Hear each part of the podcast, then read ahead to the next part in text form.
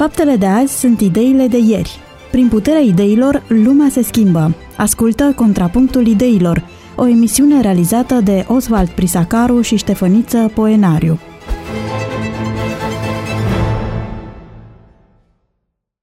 Pe nouăzeci și patru virgulă șase F M, Radio Vocea Speranței este din nou alături de dumneavoastră, dragi ascultători, cu o nouă ediție emisiunii Contrapunctul Ideilor. Ca de obicei, împreună cu mine este invitatul meu permanent, pastorul Ștefăniță Poenariu.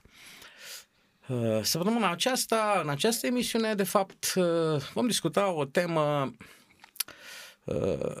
religioasă, o temă care are mai mult de a face cu biserica, cu crezul, cu Biblia, chiar dacă este evitat în ultima vreme în lumea creștină. Este un subiect care apare în declarațiile bisericii, dar subiectul despre care ne vom ocupa nu este prezent constant în, în subiectele și în disputele teologice.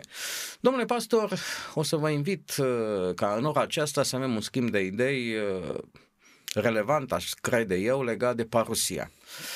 Este un temă pe care poate teologii îl stăpânesc, poate cei din mediul ortodox. Puteți să spuneți pentru ascultătorii noștri ce înțeleg creștinii prin acest, prin acest termen, parusia? La cum ați făcut introducerea, nu sună prea incitant, ci interesant, poate că schimbă uh. postul... frecvența oamenii care ne ascultă și cei care vizionează trec pe alt canal. Hai să vorbim și noi despre apocaliptică, hai să vorbim și noi despre apocalipsa, despre sfârșitul lumii, despre gata cu toate, că până la urmă parusia are în vedere uh, uh, o nouă geneză care urmează unui sfârșit, unui sfârșit uh, survenit în urma intervenției divine, a doua venire a lui Iisus Hristos. Iisus Hristos intervine în istorie, face dreptate, răscumpără, dă răsplată unora veșnicia și altora viața veșnică, moartea veșnică. Am început mai insipid, adică într-un da. limbaj mai religios și mai cifrat, ca să vedem dacă avem ascultători care trec de primele cincisprezece secunde Am de după înțeles. generic. Pentru că în ultima vreme termenul de apocalips prin conținut este prezent în dezbatere. Da. Societatea, lumea politică la nivel mondial este interesată de viitorul planetei. A fost recent întâlnirea de la Glasgow legată de, de evoluția climatică și de politicile de mediu. O stare conflictuală oarecum. Chiar acum câteva zile o, o demonstrație la Glasgow legată de faptul că noua generație care va trăi schimbările acestea climatice previzionate, este nemulțumită de măsurile soft propuse acolo. Este o dezbatere puternică în societate, tot felul de scenarii, cele mai multe cristalizate pe, pe mediu, pe impactul pe care dezvoltarea societății, așa cum a gândit-o omul în ultimul secol, ultimele două secole și impactul asupra mediului au produs atâtea transformări, dar nu este o, o discuție pe temă religioasă. Toți cei care vorbesc, de la politicieni la, la țările implicate, marea lor majoritate sunt țări creștine. Nu există nicio discuție legată de faptul că sfârșitul lumii va veni, dar el va veni nu la, nu la inițiativa omului. Nu cauzat de uh, o politică greșită, inconștientă, uh, autodestructiv. Pământul se va sfârși pentru că lucrul acesta este o făgăduință pe care Dumnezeu a făcut-o. Da. Mesajul acesta nu apare. Păi în bisericile tradiționale, dacă vorbim despre creștinism, conceptul de parusia nu are o, dimens- o dimensiune temporară care să, să, știu eu, pre- să impacteze prezentul, ci cumva este aruncat atât de în viitor momentul acesta al parusiei, încât nu prea este tangențial cu realitatea de astăzi, de mâine sau de poimâine. Adică sunt anumite biserici mărunte, protestante, mai mult neo, da, neoprotestante, care vorbesc despre sfârșitul cumva iminent al lumii. Dar nu este o frământare a teologilor, a teologilor tradițional sau știu. Aș face o paralelă între uh, una din glumele care circulă în ultima vreme în social media legat de vaxer și antevaxer, că stați liniștiți, nimeni nu o să dorească să vă omoare prin vaccin în următorii cincizeci de ani, câtă vreme întâi v-au îndatorat la bănci douăzeci și cinci de ani, pentru că nu-ți mai recuperezi creditul și profitul. Cu alte cuvinte, ar fi trebuit să avem o reacție cel puțin dintr-o, dintr-o perspectivă deloc creștină, ceva de genul nu poate fi un sfârșit al lumii produs de om prin faptele sale, câtă vreme el trebuie să fie uh, uh, rezultatul unei intervenții supranaturale, unei zeități, a, a Dumnezeului vostru în cazul de față. Adică ar trebui să existe dezbatere legat de subiectul acesta, pentru că în crezul creștinilor statuat, uh, alături de dumnezeirea Domnului Hristos, de Trinitate, există o declarație senzațională, frumoasă, o știu toți creștinii de orice rit, și iarăși va să vie în mărire să judece vii și morții și să stabilească a lui împărăție. Ce mai reprezintă această declarație a părinților bisericii? Un mit? Deci în teologia tradițională este aproape un mit. Oferă o anumită idee a genezii, a renașterii. Începe să fie interpretată din ce în ce mai simbolic. Foarte puține grupări interpretează venirea lui Iisus Hristos ca un fapt istoric apropiat de noi. Frica aceasta sau ideea de sfârșit al lumii este prezentă sau a fost prezentă pe parcursul istoriei în multe, în multe etape. De cele mai multe ori a fost, știu eu, cauzat această temere sau această frământare a sfârșitului lumii de natura umană, cele două războaie mondiale. De fapt și astăzi există un, există un ceas mondial al istoriei mondiale care mereu trece, da? A trecut de doisprezece fără zece, fără cinci și sunt tot felul de studii și tot felul de, de preconizări a minutului istoriei în care ne aflăm. Dacă până în momentul de față s-a mai vorbit despre sfârșitul lumii, dar dintr-o perspectivă, perspectivă apocaliptică, filozofică, fică mistică sau una ce ține de răutate, de natura umană, că noi ne autodistrugem, de zeci de ani încoace vorbim din ce în ce mai mult despre sfârșitul lumii ca un glas al științei. Din punct de vedere științific ne dăm seama că pământul nu mai durează, pământul nu ne mai poate ține, petrolul dacă se termină și dacă nu s-ar termina, poluarea aceasta ne va distruge, ghețarii se topesc, inundații, foarte probabil să fim loviți de vreo, știu eu, de vreun ce corp ceresc. Motivele pentru care avem dreptul, uitându-ne în lume, să ne temem dintr-o perspectivă științifică sunt enorm de multe. Astăzi vorbim despre ocuparea spațiului și ca fiind singura soluție prin care mai putem supraviețui. Dacă vom crea un context în care să existe viață și pe altă planetă, doar pe Pământ, iar investițiile sunt enorme, cei mai mari bogați ai lumii acestea investesc în această nouă perspectivă, deși nu înțeleg, eu personal, dar bine, nici n-am pretenționat să înțeleg pentru că nu sunt în domeniu.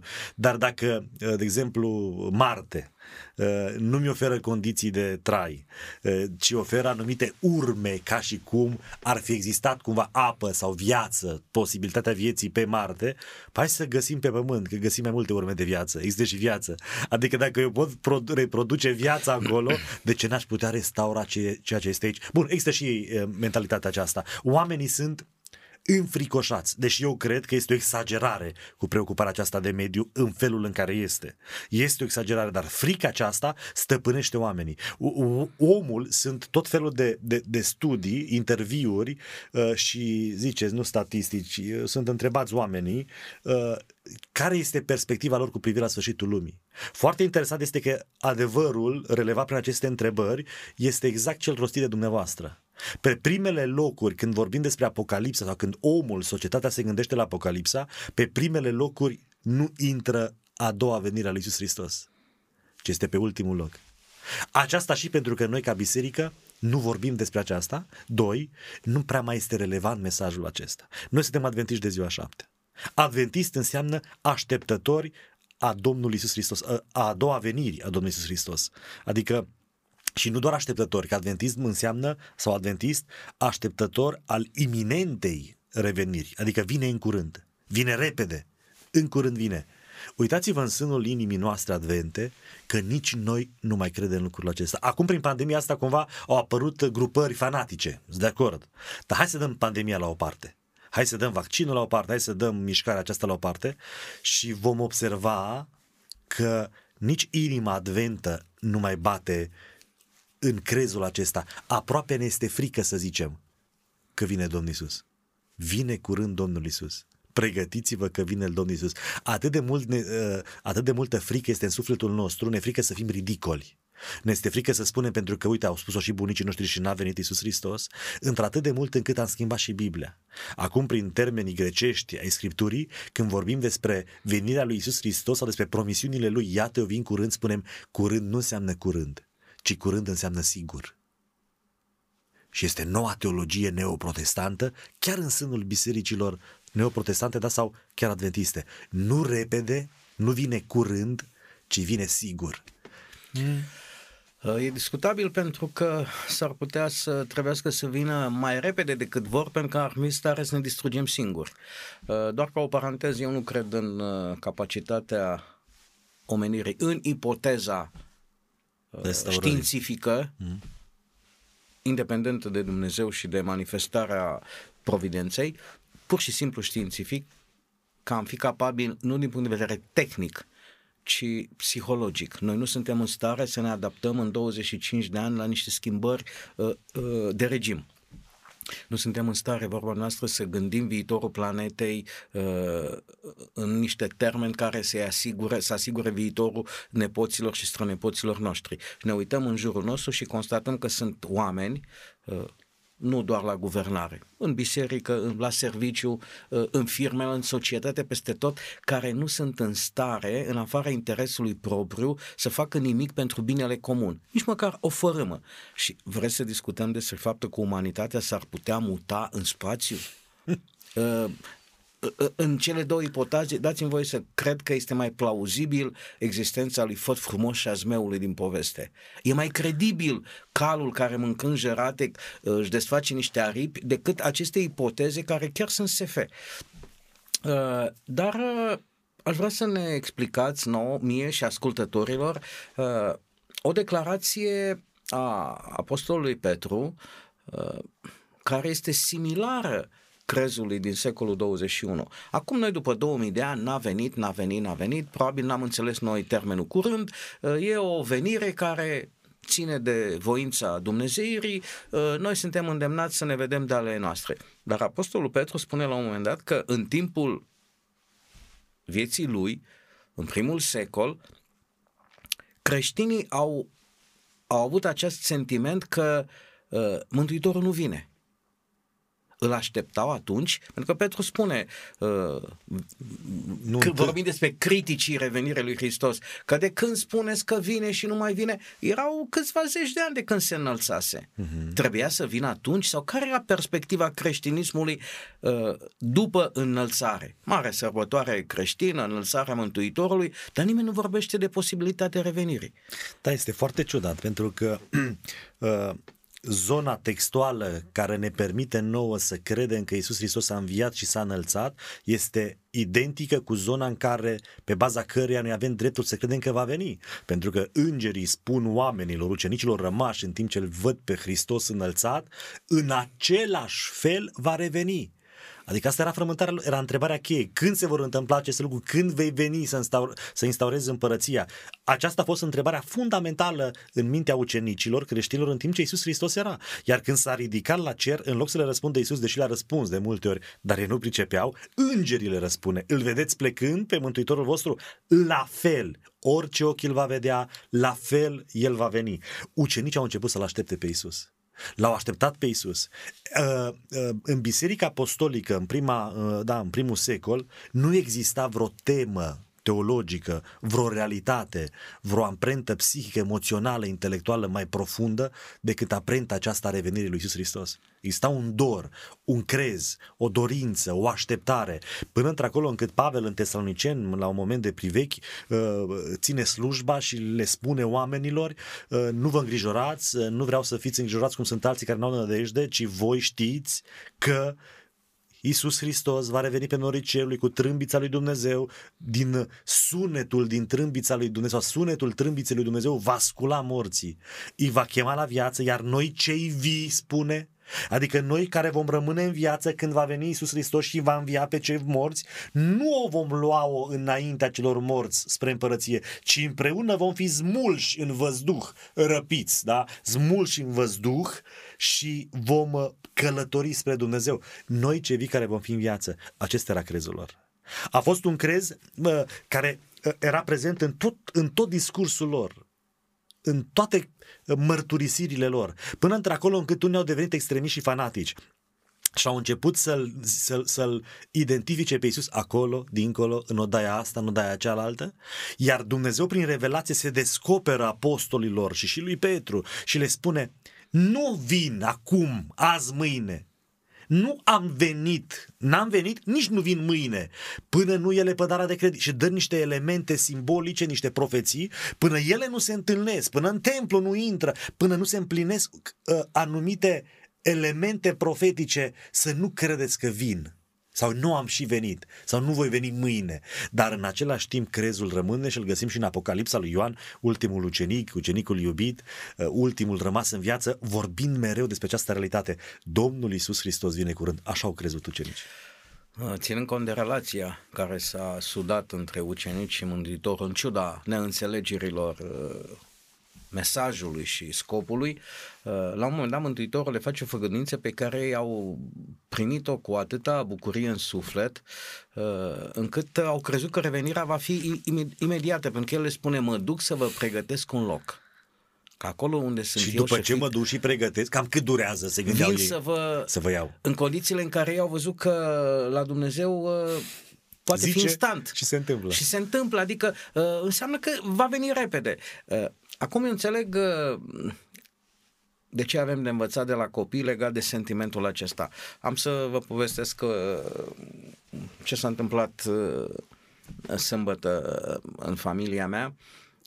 De obicei nepoțica stă la noi în weekend. De data aceasta, motivul pentru care în mod voit a rămas senzațional, nu neapărat de dragul bunicilor, a fost faptul că urma să primească o jucărie. Și venea la Easy Box în Săcele și declarațiile ele erau așa: nu mai rezist. I s-a spus că nu va veni dimineața, nu mai rezist, știu că va veni, dar vreau să vină, vreau să vină, nu mai rezist, faceți ceva ca să vină. Mm. O promisiune și așteptarea împlinirea acelei promisiuni era atât de intens trăită, încât pe de o parte conștientiza că nu poate grăbi timpul, pe de altă parte dorința de a se împlini o făcea să, să devină irațională. În anumite momente, creștinii primului secol aproape sunt iraționali în așteptarea acestei făgăduințe. Da. Or, din perspectiva lor, noi acum suntem niște iraționali. Noi suntem niște oameni complet necredincioși, pentru că subiectul acesta nu mai apare în niciun mesaj uh, bisericesc creștin. Uh, vorbim de primul advent, vorbim de nașterea Mântuitorului, vorbim de moartea lui, da? Învier, înălțarea. Înălțarea, învierea, botezul, dar nu vorbim nimic despre această promisiune care de fapt trebuie să fie izvorul speranței. Da.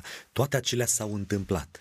Aceasta încă nu s-a întâmplat, dar e promisă de Dumnezeu. Dacă nu vorbesc despre ea, dacă nu cred în ea, nu cred nici în ceea ce s-a întâmplat.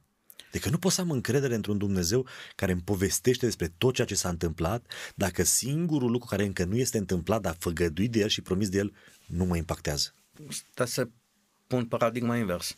Cum să nu cred ultimul lucru care nu s-a întâmplat, mm-hmm, dacă toate celelalte lucruri promise s-au întâmplat conform profeției, conform uh, declarațiilor profetice ale Bibliei?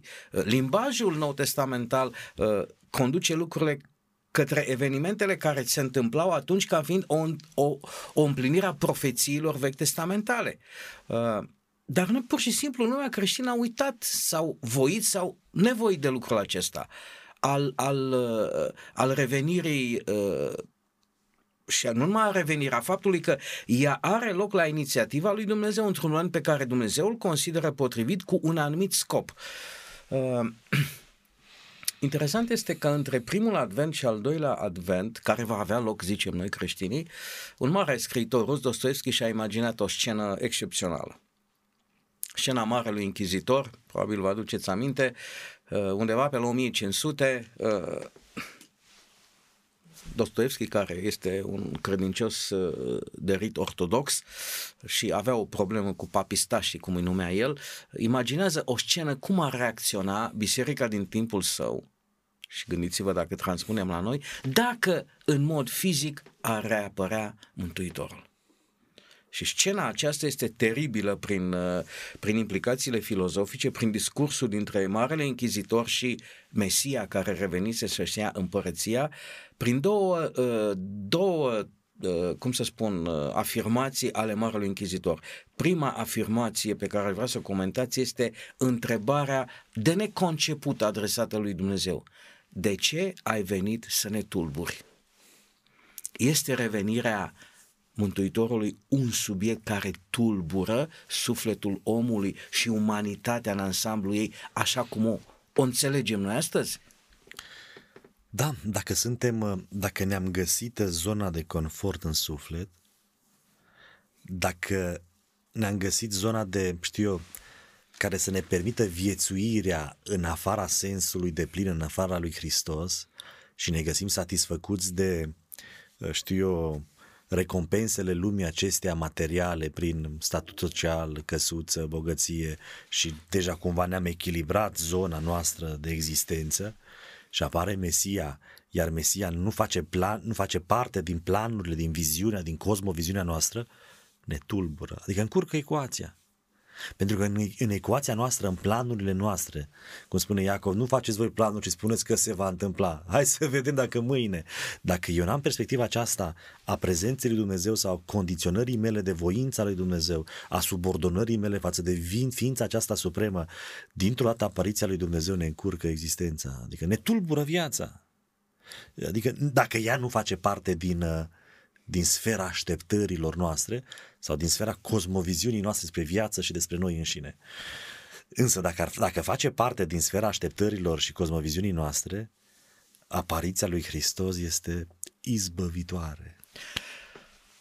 Scena aceasta imaginată de Dostoievski cu siguranță era reflectarea unor sentimente și a unor impresii pe care el le-a, le-a trăit în mijlocul societății sale. Nu este o invenție, n-a construit scena aceasta de dragul, le-au construit, pentru că uh, toată lumea știe cine este personajul care apare, dar nimeni nu se bucură în scena aceea. Păi n-are loc, n-are loc. Nu, exact, n-are loc, revenirea Mântuitorului nu intra în scena aceea la da. o mie cinci sute, da. La ceremonia aceea da. Organizată de biserică.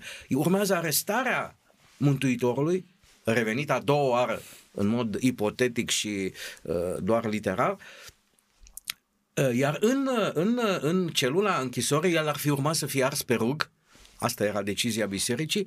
Uh, un prim dialog și o primă temă pusă înaintea Mântuitorului este reproșul: tu n-ai înțeles natura umană, uh, oamenii nu vor pâinea aceea spirituală pe care le-o promiți și le dai, oamenii vor pâinea fizică. Adică exact acea ispită pe care Satana i-o, i-o propusese Mântuitorului. Mi te închin, mie îți dau toată puterea acestei lumi. Oamenii vor siguranța zilei de mâine. Asta le dăm noi, biserica. Bun. N-au nevoie de tine. Păi așa este. E pericolul ca și prin biserică să-L înlocuim atât de bine pe Dumnezeu încât El să nu încapă. Știința l-a dat afară pe Dumnezeu. Toată industria aceasta, materialismul acesta, filozofia lumii în care trăim. Dumnezeu nu mai are loc nici în teologie. Nu, teologia liberală, nu mai credem supranatural. Totul este mit, este conceptul cepe, ai, tot dăm frunză, după, dăm coajă după coajă, să ajungem așa la o esență, că trebuie să fim buni, ca valoare, bunătatea, ca zeitate. Adică astăzi, dar hai să luăm viața de credință. Noi nu trăim ca și cum am fi dependenți de Dumnezeu. Noi nu ne rugăm ca și cum am fi dependenți și am depinde de Dumnezeu. Astăzi Duhul Sfânt, de exemplu, da, înlocuitorul lui Iisus Hristos, până va veni El, nu? Vă voi trimite un locuitor de aceeași natură cu mine, un alt mângâietor, paracletos, care să vă conducă. Hai să fim serioși, că noi ne descurcăm. Adică dacă plouă, noi știm de ce plouă, dacă ninge, știm de ce ninge, n-avem treabă, n-avem nevoie de Dumnezeu, dacă nu dă rod pământul, noi știm de ce nu dă rod pământul și îl rezolvăm, dacă ne lovim, știm de ce nu ne-am lovit și rezolvăm. Adică nimic nu mai este pus pe Dumnezeu. Dacă în vechime fulgerele erau puse pe Dumnezeu că e mânios și vrea să ne dea o lecție, noi astăzi nu suntem proști. Noi știm care e treaba cu fulgerele și nu vin, nu se bat zeii acolo. Adică Dumnezeu nu are loc, nu are loc în știința noastră, nu are loc în conștiința noastră, nu are loc în businessul nostru, nu are loc în viața noastră de familie. Și la nivel personal, noi ca și oameni religioși ne descurcăm. Ne descurcăm. Unde să încapă Dumnezeu? Ce să facă Dumnezeu? Adică, cred și eu că l-am condamnat. Ideea cu ne descurcăm, ne descurcăm este o caracteristică a nației noastre. La români, uh, noi, ne, noi ne descurcăm, nu contează ce se întâmplă, noi ne descurcăm. Uh, cert este că această perspectivă nefastă a faptului că Dumnezeu nu încape în creștinism uh, este valabil oarecum și în biserica noastră, pentru că uh, acum câțiva ani, să nu spunem zeci, recent, erau inițiative și au fost, n-aș spune că sunt neapărat rele, dar cum arată, ne pregătim cum va arăta biserica peste douăzeci de ani. Dar n-am auzit nici măcar o conferință cum să ne pregătim ca Dumnezeu să vină mâine. Adică noi credem prin denumirea noastră într-o revenire uh, iminentă în generația noastră și acesta a fost crezul uh, adventiștilor de când au apărut, că Dumnezeu e timpul să vină, poate vom avea timp să discutăm și despre acest timp, așa cum îl prezintă Biblia, dar ne facem planuri de cum va arăta biserica peste cincizeci de ani. Iată că nimeni n-a prevăzut pandemia aceasta și indiferent cât de bune au fost planurile, să spunem, gândite la conferința despre chestiunea aceasta acum zece ani sau cât n-o fi avut loc, este evident că ele trebuie să revizuite, uh-huh. pentru că s-au schimbat condițiile.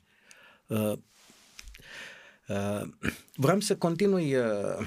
Era vorba aici, să trăim ca și cum ar veni mâine, dar să luc... nu? Să dar trăim să... ca și cum ca și cum ar fi venit astăzi sau așa, dar să lucrăm ca și cum ar veni și să plănuim ca și cum ar veni peste douăzeci de ani sau peste cincizeci de ani. Problema noastră este mai... Să fim pregătiți ca și cum ar veni azi, dar să muncim cum n-ar veni niciodată. Ca adică, cum... serioși, să, cu să perspective, ne... să ne facem planuri, dar în același timp, în orice moment să fii gata, că azi e ultima zi.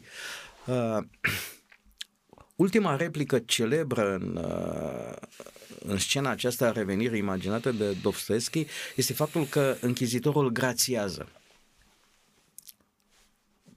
Penultima, aș spune, pentru că e o replică pe care închizi, Marele Închizitor i-o dă uh, lui Hristos când îl lasă în viață ca un gest de mărnirie, îi spune așa: du-te și să nu mai vii niciodată.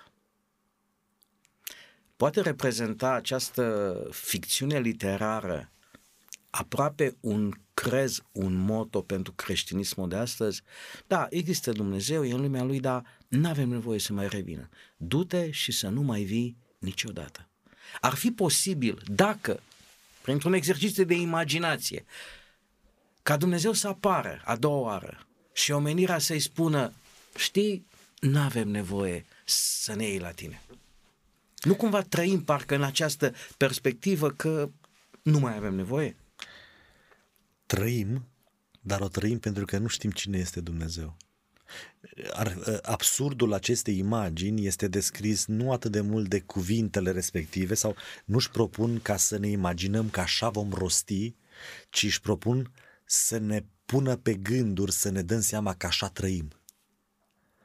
Adică nu, nu vom spune asta lui Dumnezeu și nimeni nu va spune, nici el nu și-a imaginat-o că o va spune sau că vreo societate o va spune verbal, dar și-a dat seama că societatea din timpul acela și noi ne putem da seama că noi astăzi îi spunem prin ceea ce suntem exact aceleași cuvinte. Ca să vedeți cât de mult suntem noi condiționați de, de cultura în care trăim și ne dezvoltăm.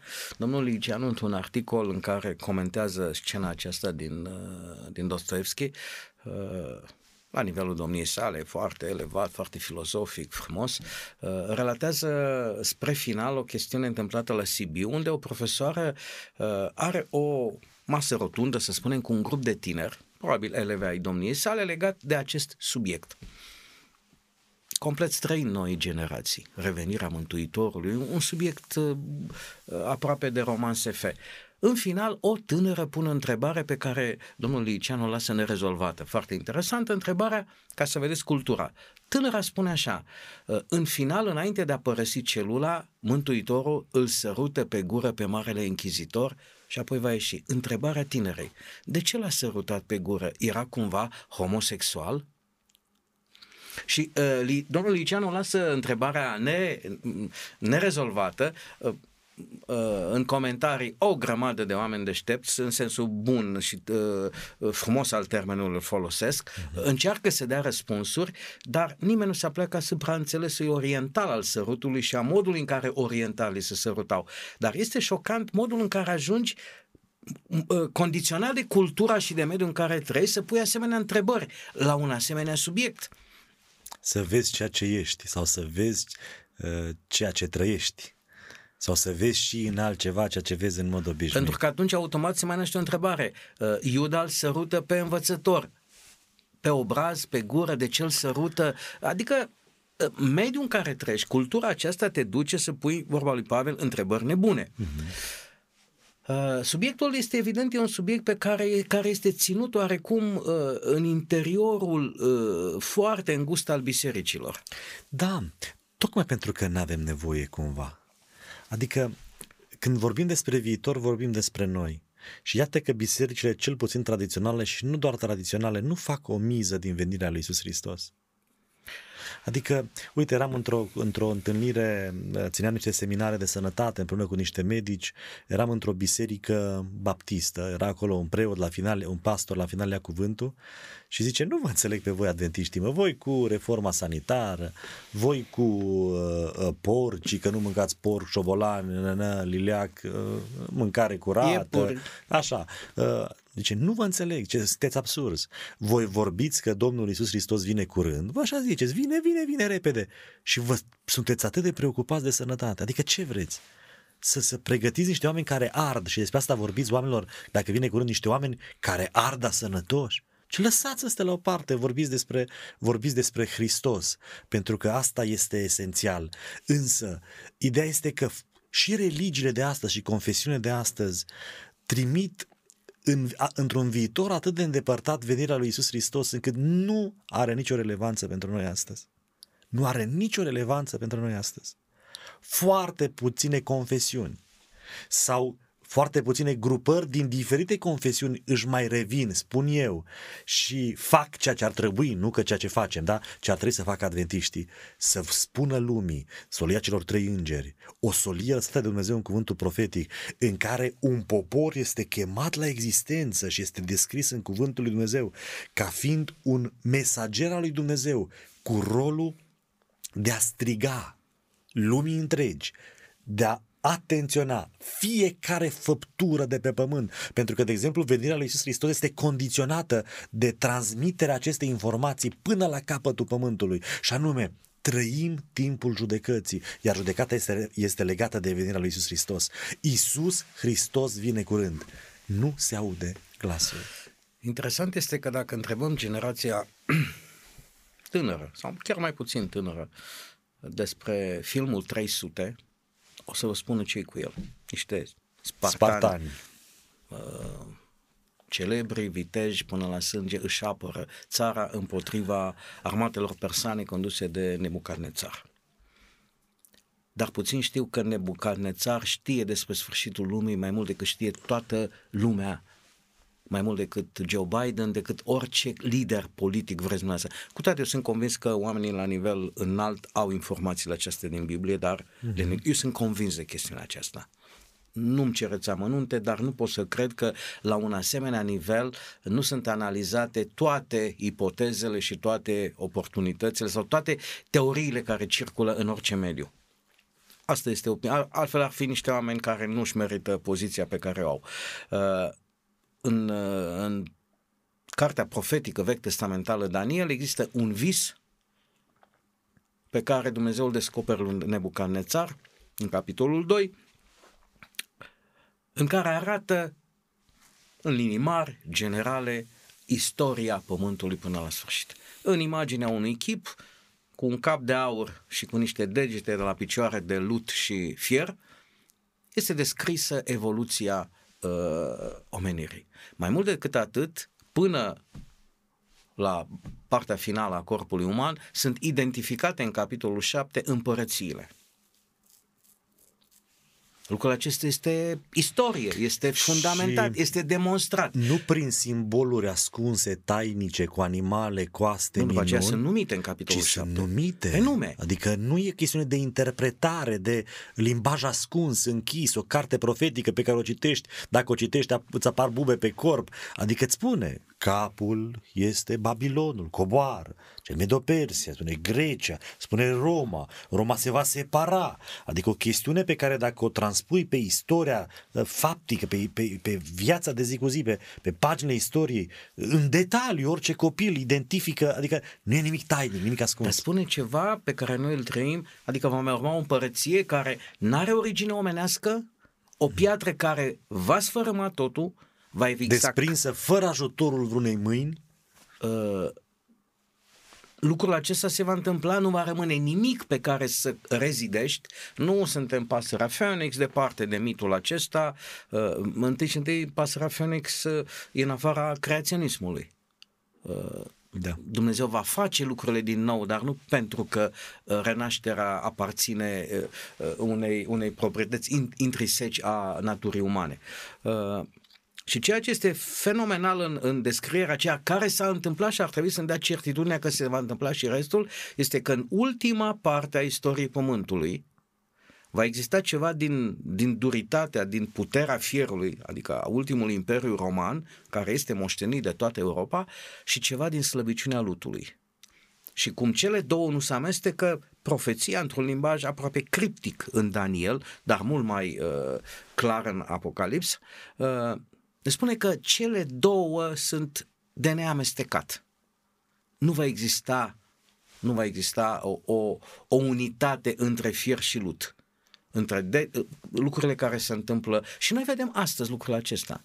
Da. Din punct de vedere profetic, ceea ce trăim de zeci de ani și în continuare se întâmplă este această forță pe de-o parte pe care o vedem la nivelul Europei și pe de altă parte aceeași slăbiciune. Din diverse părți, nu, nu contează să dau nume acum de țări sau de zone, dar uh, niciodată nu vom vedea, uh, să spunem, visul declarat al politicienilor europeni, un fel de Statele Unite ale Europei, care să aibă o gândire comună, o viziune comună, un sentiment comun, o chestiune de unitate, cum ar trebui să aibă creștinii. Da. Și e... nu mă aștept, în calitate de, de, de om care crede ce spune cuvântul lui Dumnezeu, pentru mine declarațiile acestea ale politicienilor și imaginația lor, pe mine mă lasă indiferent, pentru că eu știu ce spune Dumnezeu. Și observați, când, când aproape că se întâmplă ceva în sensul acesta, dintr-o dată intervine ceva care dărâmă tot eșafodajul. Adică nu este un mai bine pe pământ în afara intervenției lui Dumnezeu. Bun, sunt patru imperii și asta poate să dea un fior sufletului nostru, și anume că după scena aceasta biblică, noi evident ne aflăm în ultimul moment, ultimul minut, ultimele minute ale istoriei omenirii. S-a dus Babilonul, Medo-Persia s-a dus, Grecia, s-a, Roma s-a dus, Roma s-a împărțit. Până aici sunt câteva dileme, pentru că... Adică după, nu mai e nimic după asta, după timpul acesta profetic, da, nu mai e nimic. Da. După ce se împarte Roma, dar împărțirea aceasta simbolică este dată prin degete. Eu cred că exagerăm puțin cu această declarație noastră, nu va exista State Unite, nu va exista o Europa unită. Nu în sensul politic, ci da, ce a spus în sensul, cum să spun... Nu... Da. Al unității pe care Dumnezeu o aștepta în biserică. El spune uh-huh. să fiți uniți, da, da, adică înseamnă da, o unire da. a creștinului în doctrină, în gândire, în viziune. Eu cred că în continuare naționalismul european, așa cum există un naționalism în bisericile ortodoxe, uh-huh. și ele nu sunt una, sunt autocefale, uh-huh. chiar dacă sunt egale, da. chiar dacă împărtășesc aceeași doctrină, același crez, aproape aceeași liturgică, ele sunt autocefale. Mm-hmm. Nu sunt în spiritul unității lui Hristos. Eu mi-aduc aminte că eram la facultate și când am văzut că într-o universitate adventistă a apărut steagul Uniunii Europene, am zis... Gata, s-a pus dracu pe institut. Știți că era problema asta în multe părți. Deci da. cine accepta vreun steag de genul ăsta, ești împotriva Scripturii, ești împotriva profeției, că nu se vor... Noi trebuie să luptăm. Spune că se vor uni prin legături de căsătorie. Bun, bun, da. Uh, uh... Dar de- dezbinarea aceasta este reprezentată de degete, dar unitatea sau uniunea despre care vorbește acolo uh, Scriptura, uniunea dintre lut și fier, nu este, este diferită de despărțirea degetelor și începe înainte de degete, pentru că Sfânta Scriptură vorbește despre întreaga, des, despre picior, despre partea de jos, gamba, a picior, partea de jos, da. Gamba, partea de jos. În contextul acesta, uniunea aceasta despre care vorbește Scriptura, care nu poate fi realizată, se întâmplă înainte ca poporul să se despartă păi, în mai multe elemente. Degetele eu, eu continu... sunt o continuare a unui proces început, corect, dar gamba era, uh, gamba era de fier toată. De fier, după aceea, dar la, tal, la, la pici... piciorului da. apare... Bun, slăbiciunile să... Imperiului Roman au apărut uh, odată cu divizarea. Corect. Uite, o interpretare... Prima divizare este un semn de slăbiciune. O interpretare pe care o face și Ellen White și pe care și eu o gândesc și am găsit-o uh, în, în scrierile Ellen White, care, în scri, scrieri care mi-a dat... o siguranță pe ceea ce cred eu. Unitatea respectivă se referă în primul rând la unitatea dintre biserică și stat.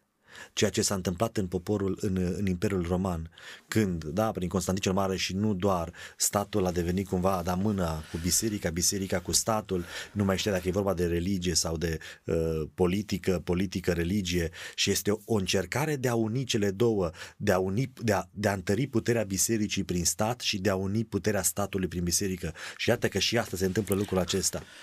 O unitate care nu este sănătoasă, este de la diavolul și care va conduce Spre, spre Apocalips, spre intervenția lui Dumnezeu. Unitatea aceasta nu este posibilă. Iar când pare că se întâmplă, Dumnezeu va interveni. Când statul, de exemplu, va legifera, ca lege, da, prin lege, va legifera porunca morală a lui Dumnezeu și o va transforma într-o chestiune obligatorie, când sol- rezolvarea problemei de mediu, de politică, probleme economice, va veni de la biserică. Și statul va întări biserica și biserica statul, iar nu vei mai face o diferență în conducere între puterea statului și puterea bisericească, nu mai există scăpare. Teroare, persecuție, cu puterea statului vei fi, ți se va lua libertatea religioasă, iar vei fi persecutat. Dacă nu ești persecutat, dacă cineva nu te persecută, nu-i văzut normal, nu e văzut bine. E absurd să nu persecuți un astfel de om care numai că, nu, nu doar că este altfel pe temei religios, ci este împotriva statului, împotriva binelui, împotriva cetății. Lucrul acesta se demonstrează, este prezent acum și este o dovadă că trăim ultim, ultimele minute ale istoriei omenirii. Pentru că ați vorbit de împăratul Constantin și de evoluția bisericii în timpul Imperiului Roman, una din lecțiile pe care trebuie să o învețe orice politician de astăzi, și nu numai politician, este într-un limbaj laic și colocvial, să nu te pui cu biserica. Pentru că Imperiul Roman, cu toată forța pe care o avea acest imperiu, la data apariției creștinismului, Imperiul Roman nu se naște da. odată cu Hristos sau cu anii de după răstignirea, anii treizeci patruzeci încolo, când începe încet încet să se răspândească din, din actualul Israel și să înconjoare bazinul Mării Mediterane. Vorbim de, an, de, de, de, de secolul unu, secolul doi, după o, o tentativă de a, de a elimina creștinismul prin persecuții, de o duritate neimaginată, netrăită și nerepetată, ajungi ca prin edictul de la Milan în trei sute unsprezece și prin decretul lui Constantin din trei sute douăzeci și unu, de fapt să, să transform creștinismul în religia de stat. Să scoți creștinii din catacombe, să-i aduci la suprafață și din momentul acela oricine nu era creștin experimenta ceea ce experimentaseră uh, creștinii în timpul lui Diocletian, să spunem. E o lecție.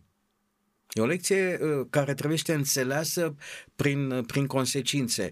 Uh, statul nu va îngenunchea niciodată biserica. Cu niciun chip. Este o afirmație pe care doar creștinii o pot crede. Mediul va fi salvat de către biserică. S-ar putea și ca problema aceasta cu L G B T Q să fie cumva cizelată, noua viziune, de către biserică ca fiind salvatoare. Problema economică va fi rezolvată de biserică. Secolul douăzeci și unu, nu că va fi, nu va fi religios sau nu va fi deloc, cu siguranță puterea va fi religioasă. Când uh, mereu comentam și spuneam că orice măsură care uh, elimină religia coruptă sau pură, nu contează, dar încearcă să elimine uh, religia pe Dumnezeu din viața noastră într-un nou marxism, într-un nou ateism, într-un neo-ateism, dacă vreți, uh, va avea ca rezultat o contraofensivă. Este cu certitudine. Toate lecțiile istoriei ne spun că niciun război împotriva bisericii n-a fost câștigat, au fost câștigate bătălii. Uhum. În Apocalips vorbește de o, de, de, o, de o rană de moarte vindecată. Dacă Revoluția franceză n-a reușit să elimine religia. Și oamenii s-au uitat după fiară, după vindecarea ei și se mirau oamenii. Oam- în... Și astăzi privim și ne mirăm. Cum văd eu viitorul foarte apropiat? Îl văd ca uh, societatea se va cutremura mai mult decât se cutremură acum. Pandemia aceasta este o joacă, un exercițiu pentru ceea ce va veni. Pentru că spune Scriptura că Dumnezeu spune, uh, le-a spus sau le va spune îngerilor: luați-vă mâna de pe pământ, dați-vă la o parte și lăsați în voia minților, și prăpădenile care vor veni peste pământ vor fi inimaginabile. Spune Scriptura, ne vom vinde, adică ne vom da sufletele de groază, nu vom mai, nu vom mai avea soluții. Conducătorii lumii acestea nu vor mai avea soluții. Prin modernitate Dumnezeu a fost ucis, Iisus a, Dumnezeu a murit, știința a luat locul lui Dumnezeu, Dumnezeu a fost dat la o parte, nu mai încape nicăieri, postmodernismul, relativism, re, re, aducând relativismul din nou în sferă, și cumva a fost zdruncinat, zdruncinată temelia științei, deși totuși și în postmodernism vorbim despre știință ca Dumnezeu. Va veni un moment în care știința va fi supusă supranaturalului și tainei. Vorbește Scriptura despre apariția unui antichrist. Este iarăși o putere religioasă, un personaj care numele religiei se va da ca fiind Hristos. Când va veni, el spune că va coborî și foc din cer, adică minunea va fi demonstrată repetabilă, iar oamenii, mediul științific se va liniști, conștientizând că da, știința este bună, este felul prin care Dumnezeu lucrează, dar supranaturalul este lumea lui Dumnezeu și există supranatural, deci există Dumnezeu. În momentul acela, biserica, religiosul va, va cotropi fiecare ființă, fiecare conștiință, fiecare sistem de gândire, iar religiosul va fi totul. Va fi o încercare de unire a științei cu religiei, a supranaturalului cu naturalul, adică o înțelegere tocmai de plină a supranaturalului, după cum Dumnezeu va permite, iar acest antichrist va face ca puterea să fie a bisericii pe pământul acesta și biserica să conducă lumea cum niciodată în istoria omenirii nu s-a întâmplat. Iar toată puterea statului va fi puterea bisericii. Iar în momentul acela va fi posibil să intuim, să vedem persecuție. Din nou. Viziunea bisericii, viziunea Bibliei, mă scuzați, viziunea Bibliei este că în acel moment este și momentul finalului. Da, Hristos va interveni să-și salveze copiii. Adică evoluția aceasta nu poate fi nici de durată, nu este nici viabilă. În acel moment, da, Dumnezeu va interveni să pună capăt.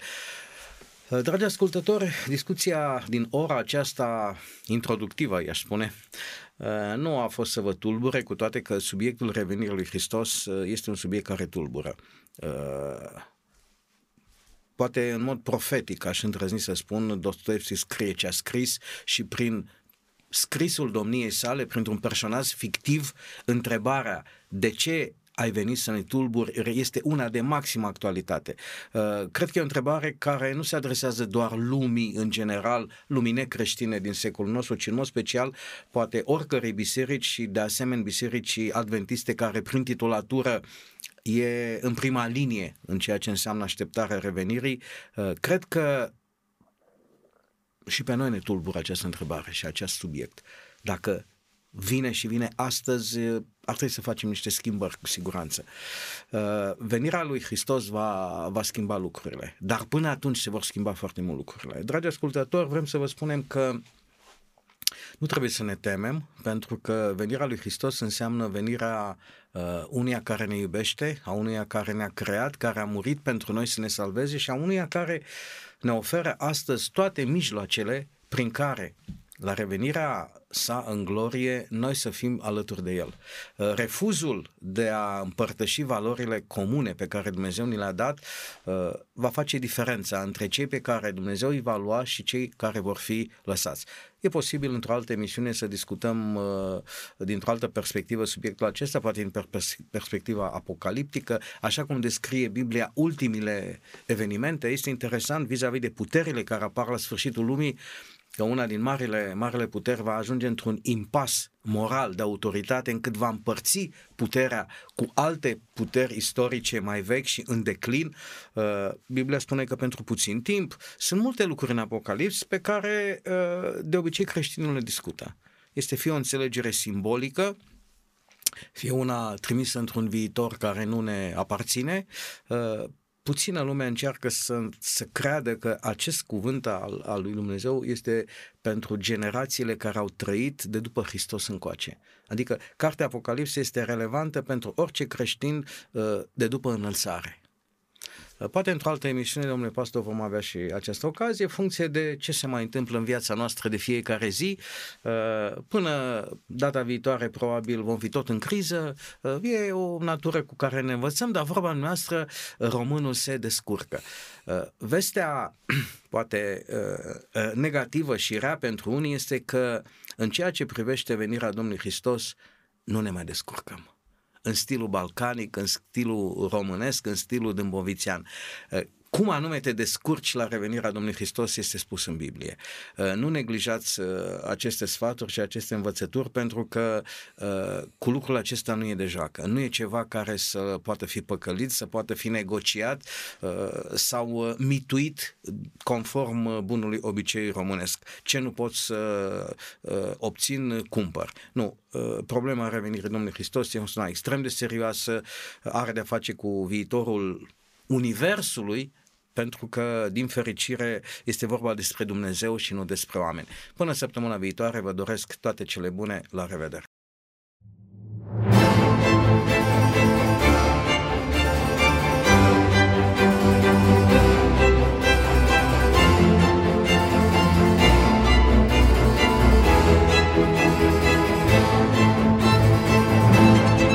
Faptele de azi sunt ideile de ieri. Prin puterea ideilor, lumea se schimbă. Ascultă Contrapunctul Ideilor, o emisiune realizată de Oswald Prisacaru și Ștefăniță Poenariu.